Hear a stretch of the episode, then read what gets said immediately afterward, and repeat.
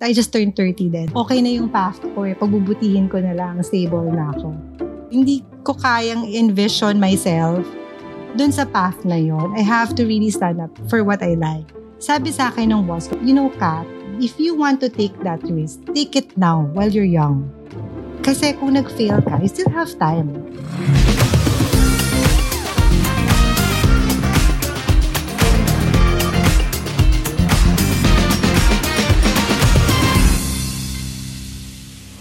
Magandang araw mga kagulong. Ako po si Mr. Angkas, George Rieca, nagbabalik para sa isa na namang biyahe ng pasahero. Sama-sama tayong matututo ng tips sa negosyo at sa diskarte sa buhay. Pero bago ang lahat, binabati ko ang mga Angkas Bikers na nakikinig sa atin ngayon. Pahinga kung kailangan at mag-ingat kayo lagi sa biyahe. Meron bang deadline ng pagpili ng pangarap? Kailangan ba alam mo na gagawin mo at 18? Or can you still change the course of your life at 30? Or any age. Our guest today started on a different path when she was younger. She took a course she didn't like, worked a job she didn't want, but eventually her passion won. Now, she is one of the most sought after bespoke furniture designers sa Pilipinas at isang hero para sa mga woodworkers ng Pampanga. Ang pangarap niya, dalhin ang gawang Pinoy sa buong mundo. Let us welcome Kapampangan interior designer and founder of Gentle Home, a good friend of mine, Katrina De Leon. Hi. Hi, Yes. Ma'am Kat. How are you? I'm good. Good Salamat. Thank you. afternoon. Thank you for joining us. It's Yes. such an honor to have you here today in our in our uh, small office. My pleasure. Ah. My pleasure. Um, so, first question: What did you think about the design in the office? Actually, it's playful. It's fun. Thank you, thank you. Ako nag-design yan, the joke. Pati yung slide. sa introduction, 'di ba? Sinabi ko that, you know, you didn't you took on a job that you didn't like and stuff like that. I know I know a lot of our viewers, marami sa atin are in that position now, Mhm. right? Wherein they're doing something that they're not really passionate about. Did you always want to do interior designing? Yes. Yes, I did. Actually, I was, uh, we influenced by my dad, who's an architect. So growing up, yun na talaga yung gusto ko. I moved the furniture around at home. But then I was intimidated by the math in architecture, but I really wanted to be a, a designer. But my parents didn't want me to take up any design course then because they wanted me to take up any business related course or anything but not design. But the love is there. The it never, there. yeah, it never died. So Ganun ba yun? Pag love ba, it never wanes. it will, it will not die. It will not die. yeah, it will be on a pause, but Yeah. you will come back to it. Uh, minsan nakakairita, pero okay lang. Nandun pa rin. Hindi pa rin mawawala. Hindi ka pa rin. Oo. Iba na, yung pa Ano rin pinag-uusapan pinag-uusapan natin. no, but when was the uh, the earliest memory that you were rearranging furniture? And ano ba yun? Yung nakikita mo ba yung bahay niyo dati, parang, eh, mali yan? Or ano ba inisip ng nanay ko? Ba't ganyan? Nandyan yan. Ganyan. Yeah, parang when I don't feel good. For example, I have an exam. I don't feel good. I'll rearrange, shift the, the placement of the sofa or just um change the cover of the the pillows or minsan furniture ko sa room, I'll just put it outside the living room. Ganyan. It really shifts my mood after doing that. I mean, I think yung iba, di ba, pag masama yung loob nila, papagupit sila. Ikaw nagpapa-redesign. Yes. wow. yes. How many times have you changed the interior design of your own room? My room. Yes, over the Every course year. of, of the years. Yung growing up, Ah, sa isang taon, ilang beses mo papalitan yung, rearrange mo yung furniture mo sa kwarto mo. actually, I cannot count anymore. Yeah. Especially when I had COVID, I did the rearrangement of my room mga four times. That 14 days of my quarantine. Oh, wow. Yes. Okay. And wala akong kasama dun. ah. Ako yung nagtutulak ng bed ko. So, Okay. Buti na lang hindi ka nag-quarantine sa ospital. yes. Kasi paparepaint ko yung Oo, hospital. Paparepaint mo yung hospital. Yeah. Ah, that's an idea. Free interior design. So what happened? So you had this love. You had you fell in love with interior design um, growing up. Um, I know your parents told you to do business. Um, what happened? Ano yung inisip mo as you went into business, became an employee, did this and did that? Actually, when I was um, in my first job, I was a sales executive in a vi- it's in Mimosa. So the our office a villa. So wala akong ibang maisip kundi lahat ng mali dun sa office, gusto kong i-fix. Naglast lang ako dun for two months. I didn't like what I, I was doing. Parang, I wasn't in the office. I will be outside. If there are events, I'll be there. Tapos pinakikialaman ko yung banquets, yung design ng flowers, the color of the linens, the table runners. Sabi ko, um, I cannot really, you know, perform well in this job because my heart and mind is not into what I what I was supposed to do. I have to I was there to create sales, but what I was doing is I'm in the facilities area giving suggestions Beautify. of yes. So sabi ko I, I cannot ano, I cannot uh, be stay in that um, work anymore. So what was going through your mind when your parents told you hindi mag-business ka, right? I mean, there must have been a little bit of a resentment there, but did you even vocalize it to them? Did you verbalize na hindi ang gusto ko talaga pinaglaban mo ba yung pagmamahal mo? Gusto ko but I was raised nung time ko kasi pag pag sinabi ng parents mo say, okay, oo ka lang, otherwise di ka nila pag-aaralin. So, you have to say, obedient ka lang dapat. Yeah. Wala kaming privilege nun to say what we wanted, eh, di ba? We can express somehow what we what we intend to do in our lives, but then whatever they say, that's final. So, syempre, I have to follow. But then, nakita naman nila along the way. So, after the work in Mimosa, I had to, nagput up ako ng iba't ibang businesses Mhm. Until I had my first apartment, my first townhouse. So ni-rearrange ko siya. And then, It You I brought I, them I, there. I bought the I bought the townhouse from scratch. So bare siya, inayos ko siya. Tapos all of my kapitbahay, di ba may model unit? They don't go there. They go to my house. oh nice. So they, they're taking pictures. So nakikita nila. And then my dad, nakikita niya yun. At sabi ko talaga, I have, I want to go back to school. This is what I like. So that was a, a bit far along already from you know being in school and doing work and doing all of those businesses until that time. No, pero, pero siguro did they have an inkling that you were really into interior design o nagulat sila? No, they, they know na. They know naman from the very start. Alam naman nila na gusto ko talaga. So, nakita naman nila. And siguro din na-realize, sumunod naman sa akin tong anak ko. eh. So, pagbibigyan ko na siya sa gusto niya. So you exhausted their wishes, parang all their effort. You put in a lot of effort to make sure na, 'di ba, ma sundin mo yung kagustuhan nila. And then Mhm. what made you decide that, hindi, this is time for me now to Mm. really pursue what I love? Ano nasa utak mo and what ano yung naging trigger mo doon? That time I was 24. So, Sa last year. No, ma, last two years. I was 24. So, sabi ko, nung time kasi nung generate, I don't know if we're the same. Kailangan pag 25 ka, establish mo na yung gusto mo sa life mo. Grabe pressure Di ba? talaga. Parang ganun Ano yung, niisip ko, hindi ko kayang envision myself dun sa path na yon. I have to really stand up for what I like. And I admire my dad so much because I saw him draw plans, tapos nakita ko yung mga bahay after, nakikita ko yung itsura ng mga clients niya after turnover yung bahay. Sabi ko sa daddy ko, ito talaga yung gusto kong gawin. I want a work na marireward ko yung sarili ko kasi I know I'll be, I'll be at my best when I do that. So yun. Kinabahan ka ba when you told your dad at No. that time? Wala na. Wala na. Kasi, feeling ko, naging mabuti kasi akong anak ever since eh. So sabi ko, feeling ko, pagbibigyan na nila ako. And that time, I was like, I have my little business. I work, I, I was working na. I can support na rin naman for my studies. What was that little business?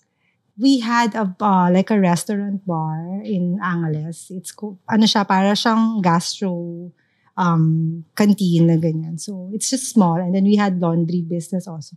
Ang dami. So nandun at nag-work, nag-work rin naman yung, uh, I guess, pag-aaral mo, skill mo, developing your, the business side. No? Nag, and you were a natural entrepreneur because you were doing Yes. all these business. Yun nga lang, kung ano ang pinagawa mo before the, Mhm. before pursuing your passion.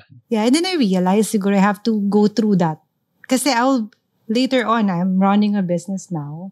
And whatever I've learned from my first course, I'm do I'm using it now in my business. So, Actually, marami, right? Um, family businesses, yung mga anak nila, ang gusto nila after mag-aral, magpunta kayo sa ibang negosyo para at least malaman mo outside and then babalik dun sa kung ano mang negosyo yung eventually what they will end up doing. So I think you kind of took that route and at least that gave you the skills. No? mm, But yeah. specific to interior design, um, I know you have a natural talent and you're extremely, extremely talented. Sobrang ganda ng mga works mo. Naisip mo ba na mag-aral for it? or was it just, you know, winging it all the way? No, I really wanted to take up a formal school. I wanted that to be my career. Okay. So I have my my school in mind. The first time I have to, the first approach to college, that's my first choice. But then, syempre nga, my parents didn't allow me. But it was always all in my mind. So, Okay. And um, so you went to school Yes. for interior design. Yes. How long were you in school? I had to take it for three and a half. And that was in the middle of you doing your businesses. Yes. Oh wow. Yes. Uh, so the school was in Manila or in Pampanga? PSID in Manila. In Manila. So you would go back and forth. I moved back to Manila. Ah, you moved back to Manila already. Wow, sis, talagang despite na nag-full course ka ng college, di ba? Nagnegosyo ka na at lahat Mhm. to pursue your dream because you were serious about your dream. Talagang pinag-aralan mo yung craft. Yes. Yeah. Wow, galing. You became an interior designer, but now you have a mag- mahogany farm. You you cre- you create and produce your own furniture. Walk me through that transition. I mean, you could have been a very successful interior designer buying from wherever, no, or Yes. making you know suggestions. But mo naisip na to produce also eh.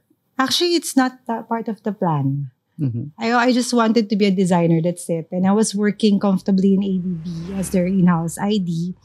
But I have a client on the side who became my friend. We were, um, I'm doing her house, but we, we were, um, needing, like, we, we need furniture pieces for her home. But then we, we time constraint and some, some bad things happened during that project. I had to, uh, do, exert an extra help for her and able to finish her house. So I had to fabricate her furniture pieces. How did you do that? How did you fabricate your first furniture piece? It was in my townhouse, in the garage of my townhouse. Wow. There, so there was a manong who's in bad need of money.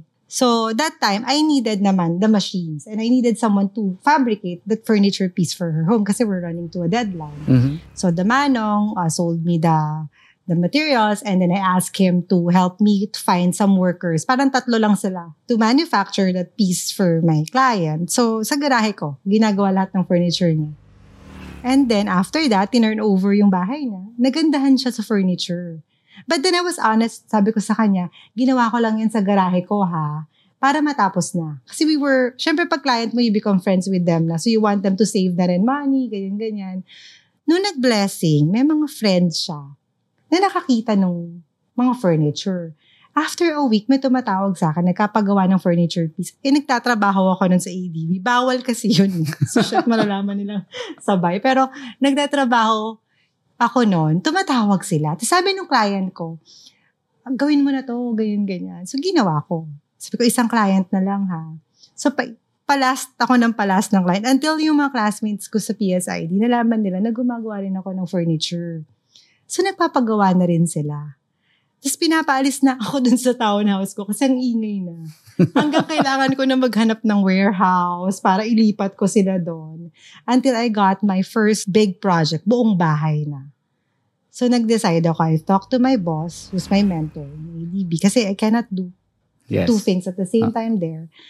I just turned 30 then. Sabi ko dun sa boss ko, nandun ako sa, hindi ko alam kung i-give up ko to. Kasi, but I love my job there. So, may ADB ka na eh, di ba? Parang, okay na yung path ko eh. Pagbubutihin ko na lang, stable na ako. Sabi sa akin ng boss ko, cannot forget that. Sabi niya, you what, you know, Kat, if you want to take that risk, take it now while you're young. Kasi, eventually, dyan din naman ang punta mo eh lahat naman ng mga tao ginugol nila maging financially independent and, fin- and, and financially or independently stable without any, you know, walang corporate um, holding. Gawin mo siya ngayon while you're young kasi kung nag-fail ka, you still have time. Yeah. You can go back, you can re, you know, you can reassess yourself, realign yourself and bounce back. You know, we'll get back to that, no? There's a lot of, I guess, perspectives or mindset shift that you went through to go from this to that. But you know, I just wanted to point out, maraming malalaking kumpanya, one of the best startup bis, uh, corporations in the world that started out at start as startups from their garage. Yeah. you're one of you're one of those garage stories, diba? Yes. From startup to stardom, right? Yeah, yeah. And um, another thing that I wanted to point out was that um, really the best products are the products that actually don't rely on advertising, but rely but but uh, get known because of word of mouth. Yes. right? And that's where That's you true. really you know that you're really providing one of the best services kung pinag-uusapan ka. You know, in Angkas, we we didn't market for a few years, Mhm. right? I mean, we Mm. were we just had a social media page. That was it, but we weren't marketing. Mhm. Um, and it was really just word of mouth. Our biggest marketing was our bikers on the road. And the- we didn't we didn't have a single advertising dollar spent anywhere um, during the first few years of Angkas. So it's all of it was word of mouth. So talagang I relate to that na mar- marami lang nagsasabi, uy, mag ano ka, mag ganito ka, mag ganyan. You were doing other businesses, but you you had a North Star, which is your passion for ID. So I get that. So talagang, I guess that was hunting you paulit-ulit, di ba? Mhm. So you finally decide to do it, and then you become a successful interior designer, right? And you were working at with ADB, which is really a, a good, not just a good platform, but you know, um, it was a good gig. Tapos you decided to go into something very, very new, right? Furniture manufacturing, design and manufacturing. Eventually, of course, it is the brand that you have now, which is Gentle Home. What were you thinking? You know, after your mentor said that, an- ano yung naisip mo to, you're very courageous, right? You know, that's not an easy decision to jump into that. What were the factors that you considered and what eventually made you decide to really jump, literally? Actually, it was a long process of thinking. It was really, I, it took me a year to contemplate whether or not I'll push through with the business. But then eventually I fell in love with the people that I'm working with, the, the craftsmen, the people who, whom I've started the business with. I realized if I shut down that operation or that business, saan sila pupunta? Then nakita ko how it's different kasi when you buy a furniture eh. It's different when you see them, how they start doing it. And then you you see the the effort that they pour into every piece that they make. Tapos when it's actually done, the spark in their eyes, yung puso mo parang, paano sila? Pag sinara ko to, ako okay ako, may work ako. Pero paano sila? Sino pa yung susugal sa mga taon to? Wow. kung isasara ko yung furniture ko. And whenever you say to them, we tell them na, ang ganda ng gawa mo, kuya. Iba yung inspiration na, na bibigay mo sa kanila dun sa next project. So, the love that I have with these people, sabi ko, sige sir, sabi ko sa boss ko, I'll take that risk. Sabi mo naman, di mo ako mababayan. Niloko ko lang siya ng ganun. But then, May fallback. It fallback was mo, the ADB. ano. Galing ha? Haba ng hair mo.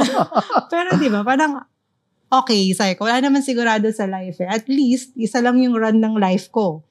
I might as well, you know, make every page of my life count. And I'm doing it for for them. So, I mean, you're, you're solving on two fronts. One, you're solving, you're beautifying the world. Thank you very much for your presence and your expertise. But you're also creating jobs, right? And, you know, it, as, as you grow, they grow and there's a lot of fulfillment everywhere. Diba? Everyone is literally happy. mhm. I hope so. yeah. Well, what's that? You know, in in Angkas, we deal with informal sector all the time, and uh, you know that's really one of the reasons why I've never quit. A lot of people ask me, out of all of the shutdowns, why didn't you quit? Because wala eh. From one to ten to one thousand, it just gets bigger and bigger and bigger, and the more responsibility you have, hindi yeah, there's really no way to move, to to go back. Bespoke furniture, right? It sounds so yeah, mayaman. right? Parang nakakatakot siya eh, pakinggan eh. Parang bespoke, yikes, mahal yan. What is your vision there? Like, how do you, how do you, uh, you know, can anybody, um, you know, get a bespoke furniture? Is it really expensive? Is it, or para lang sa mayaman? No, it's actually for everybody. Bespoke means kasi it's Ako, so pwede ako dyan. Pang mayaman ka. Hindi, totoo yan. Cut yun, cut. um, it's for everybody. Kasi bespoke is parang ano siya, customized. The process of making the furniture is when you collaborate it with the client. So yung personality ng furniture, hindi siya personality ng gumagawa lang. Furniture, for- personality siya ng taong nagpapagawa rin. So that what bespoke furniture means. Okay, so at least it's their expression also that Yes. you you develop. So if napaka-expressive ng client mo, most of the time hindi na makukuha yun sa mga ready to make, made, Yes. ma- ready to use furniture, no? Mhm. ready-made furniture. Mhm. So you provide that. How long does that take though?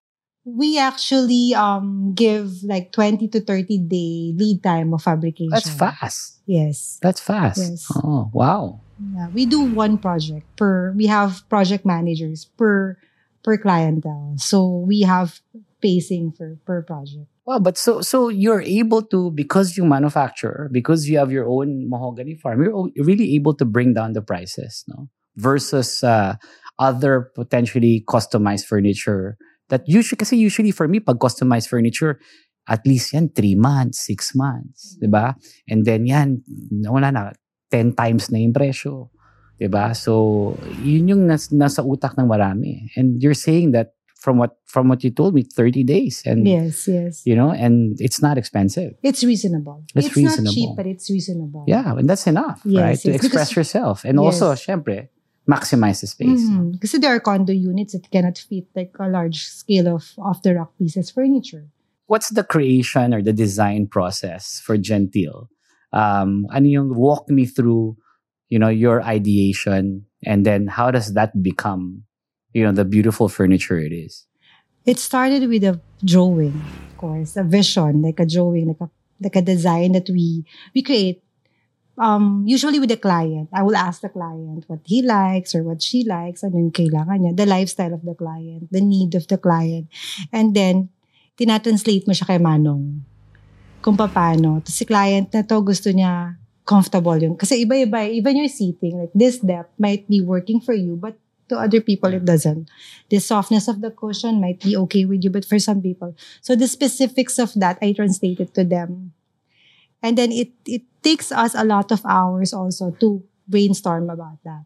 Tapos after So they're that, di- part of the process. yes. Oh, yes, wow. of course. And how do to. you, diba? Kasi you do deal with a lot of luxury stuff, diba? So how do Mm. you, um, how do you push them to make sure that they understand it? One and number two, yung quality of work, diba? It's really um, hard if you're just building eh, right? Mhm. Kasi ang dami mong binibuild? I build every single day, diba? How do you really eh, communicate that and relay that to them? Number one, I equip them.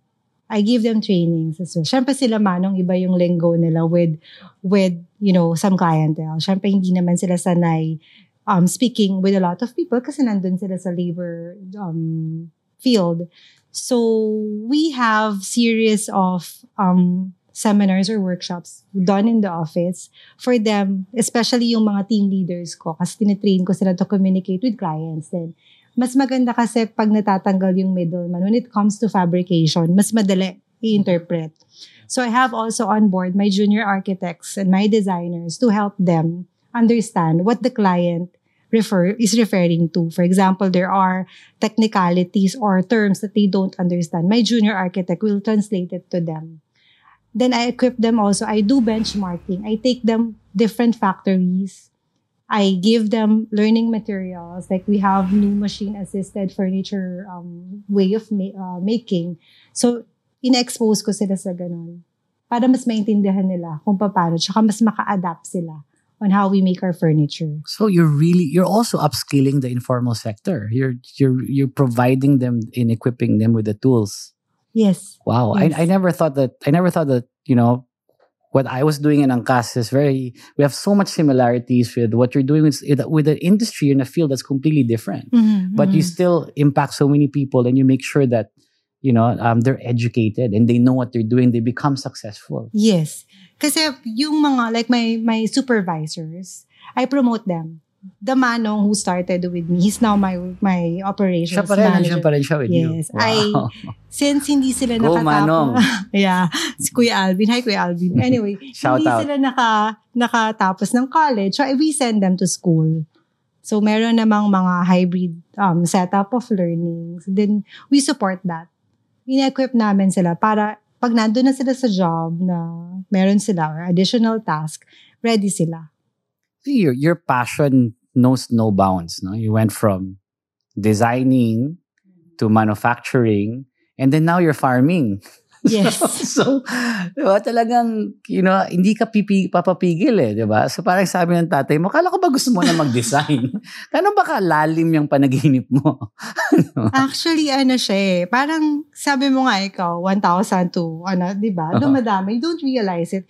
Kasi when you're in, in the business or when you become an entrepreneur, it's different from being a designer because the needs are endless. And when you approach that need, you have to approach that with a solution. Hindi ka naman pwedeng mag-stock up ka na, eto na ako, eto na yung alam ko. As you're teaching the people who are working with you, you have to learn also how to adapt. Now, um, our problem is like sustainability. So, syempre naman yung yung puso ko naman every time na kinakat yung mga kahoy. Kamusta naman ako kay sa inang kalikasan natin. So, I have to Ano sabi find niya a sa'yo? way. Okay naman kayo? Hindi pa naman ako Okay, binabaha. okay. So, I have to find a way to be sustainable. So, it's really a dream for the company to to uh, to kayo like natatawa? Oo, tumatawa. Mga large consumer ng wood. Anyway, so para nag para kailangan namin magkaroon ng ng like a sustainable project. So, we acquired this mahogany farm. Tell me about that. How, how, pa, pa, paano mo naisip na bumili ng isang uh, forest, di ba? Hindi naman Maraming forest. gusto ng bahay. Iba, kung mayaman sa yate, ikaw forest. Di ba? Kasi, sige, paano ako kung wala ng wood? so, unang-una iniisip ko, saan ko, saan ako kukuha ng wood? Kasi, nung pandemic, ang hirap ng wood. Talagang mahirap. Hindi mo alam. You don't know where to get. Tapos, how they, they, the, the movement of the prices. When the, syempre, di ba, economics, kapag talaga yung stock mo, konti na lang, supply and demand. So, I have to find a way. The team is like, we're collaborating, paano kaya? Paano kaya? Tapos meron naman mga, may mga available. Abundant tayo sa mga puno. So may broker ka ng gubat. Yeah. Broker siya ng bahay, pero meron siya ng may gubat siya. Okay. So, nakita ko yung potential. Mga baby pa yung mga... So, after five years, pwede mo na siyang i-harvest. Tapos meron siyang spare land Mhm. na pwede mo pang taniman. So, Wow. every time na may project kami, for example, George Rieka project, meron ng seedling doon na nakapangalan kay George Wow. Rieka. So may puno, may puno, May ng... ka na uh, so, pag yung George Rieka project na yun, siya yung gaga, gagamitin namin for another project which will be replaced by another kailangan ko project. ng katulong doon kasi maliit lang yun eh. Baka branch lang yun sa akin. Hindi. Ano siya? Mga 10 years pa siya bago i-harvest. So. Ayan. Ang galing. That's really, you know, that's that's really amazing. You know how you even think of, you know, one one one thing is livelihood Mhm. and now it's sustainability for the environment. Not a lot of entrepreneurs, you know, really take the time and effort to think that through. Mhm. Um, and I know it's also, you know, on account of need, but needs shouldn't be destructive. yes. You know, need shouldn't always be taking. Mhm. um, and there is a circular you know economy that we can you know make it sustainable for everyone including the environment so i really really applaud you for that and of Thank course your push no kasi y- di ba? Ano pa next mo? May developer ka na ha? Hindi naman. so may gubat ka na di ba? Lupa din yun. But I So, can work with developers. yes. Yeah. for sure. So what's your ultimate vision? Ano ba yung talagang gusto mong uh, um, i-express um, with you know ec- with this passion of yours? What, what do you want to do in the end? With my practice, um, designing it with designing everything with conscience and sustainability, with the craft, with the furniture industry, bringing it to the world. Kenneth Cobanpue has done a lot for you know really introducing furniture in the world, and um, you know is it is that is that the path that you're looking at taking? Is he one of the one of the you know um, pioneers that you want to follow? Yes, yes, yes. Philippines is the first before in furniture manufacturing. But then, dahil export siya, um, international brands carry the works of the Filipino. Maraming exporters na nag- nag-approach sa akin to export my product. But what I wanted kasi is to bring our product to the world and be known as a Filipino product. Yes. And so that's my Yeah, Vision. magiging international si Manong Alvin. yes. Oh, galing. Yeah. Oo. O baka, but that's introduce mo rin yung word na Manong para alam din nila yung ibig sabihin ng Ah, Manong. si Manong. Di ba? Si Manong. I'll keep that in mind. Yes, yes. Wow, that's that's a really, really, really amazing story. Napaka-inspiring. Um, and nas doon na lahat eh. Parang lahat ng inisip ko, sustainability, livelihood, and then, you know, um, world-class Filipino uh, craftsmanship, you know, everything's there. But, you know, for somebody that that has taken the path that you've taken, ano bang piece of advice mo for those people right now to really make them pursue their dreams? Actually, yung dream mo, yung passion mo, hindi naman siya nawawala. It's just there. Sometimes, hindi mo lang siya, hindi mo pa siya alam kung ano, hindi mo siya ma-distinguish, distinguish, but it's there. But once you realize what it is and what it is that you like, but once you find peace in doing that, you go for it. You go for it. Pag, pag, pag iniisip mo siya ng iniisip, ibig sabihin, love mo talaga. Yes. hindi siya natatanggal sa heart mo. Kahit anong mangyari. Ah. Kahit deny mo pa. Napanaginipan mo siya. Oh, papanaginipan mo siya. Wow. Wow. But um, so now at the stage in your life, no, do you consider yourself successful? Or marami ka pang gagawin? Depende sa definition ng success, but yes, I consider myself Sa akin, kung may gubat ka na, successful ka na. Yun yung definition ko. Goals. Alam ko waterfalls yung... Wonderful. Gubat ako waterfalls ka. Sige. Oo, tama, Sige. tama. Uh, pakidis, patulong ako mag-design ng waterfall. yes. Basta hindi na. Das, maraming puno yung Oo, waterfalls. tama. Yeah, sorry. So yeah, uh, I'm successful. Yes. Hmm. Is there what what else is uh, in store? You, you know, other than um, becoming a developer and other things. Ano pa yung uh, Designing the dream house of George Rick. Ah, Thank you very much, Kat. So guys, you've heard it from uh, Kat De Leon. Galing ng storya niya. You know, there's really for entrepreneurs, no matter what field you you are in, talagang you know, if one, you follow your passion, but it's not always about passion kasi syempre ups and downs yan. Minsan naiirita ka rin dun sa passion mo, di ba? Yes. Dun sa love mo. But, you know, it may wane, but it'll never die. Katulad nga ng sayo mo kanina, Kat, no? But Mhm. um, if you really are an inspiration to you know everyone, a lot of people, kahit anong industriya man yan, um, what you're doing with sustainability, what what you're doing with um, livelihood creation, I feel it. I feel the passion. I feel the energy, and maraming maraming maraming salamat. Um, you know, I just really want to invite you guys to look at Gentle Home in Podium, but also look at their Instagram. Kasi ang bespoke, hindi ibig sabihin mahal. Ang bespoke is ibig sabihin yan is your expression. So if you really want to go to your house and feel that you're you're you're really at home, then express yourself with the furniture of Gentle Home. Maraming maraming salamat, Kat De Leon. And again, you're an inspiration. Thank you for Thank being you. here. Thank you. Maraming salamat din sa inyo mga kagulong sa pakikinig sa usapan namin ni Kat De Leon sa biyaheng ito ng Pasahero. Sana na-inspire kayo na maging matapak at maniwala sa inyong talento. Follow nyo rin po ang ating iba't ibang social media accounts for more business and discarded tips. Mula sa akin at syempre sa mga kausap dito sa show. Damay nyo na rin po yung Angkas accounts para masuportahan din natin ang mga mahal na riders ng Angkas. Ako po ulit, si Mr. Angkas, George Rieca, ang inyong pasahero, layunin ko ipakita sa inyong lahat na pwede maging negosyante. Lahat kayang-kaya umangat sa ating mga kagulong, Angkas Pilipinas.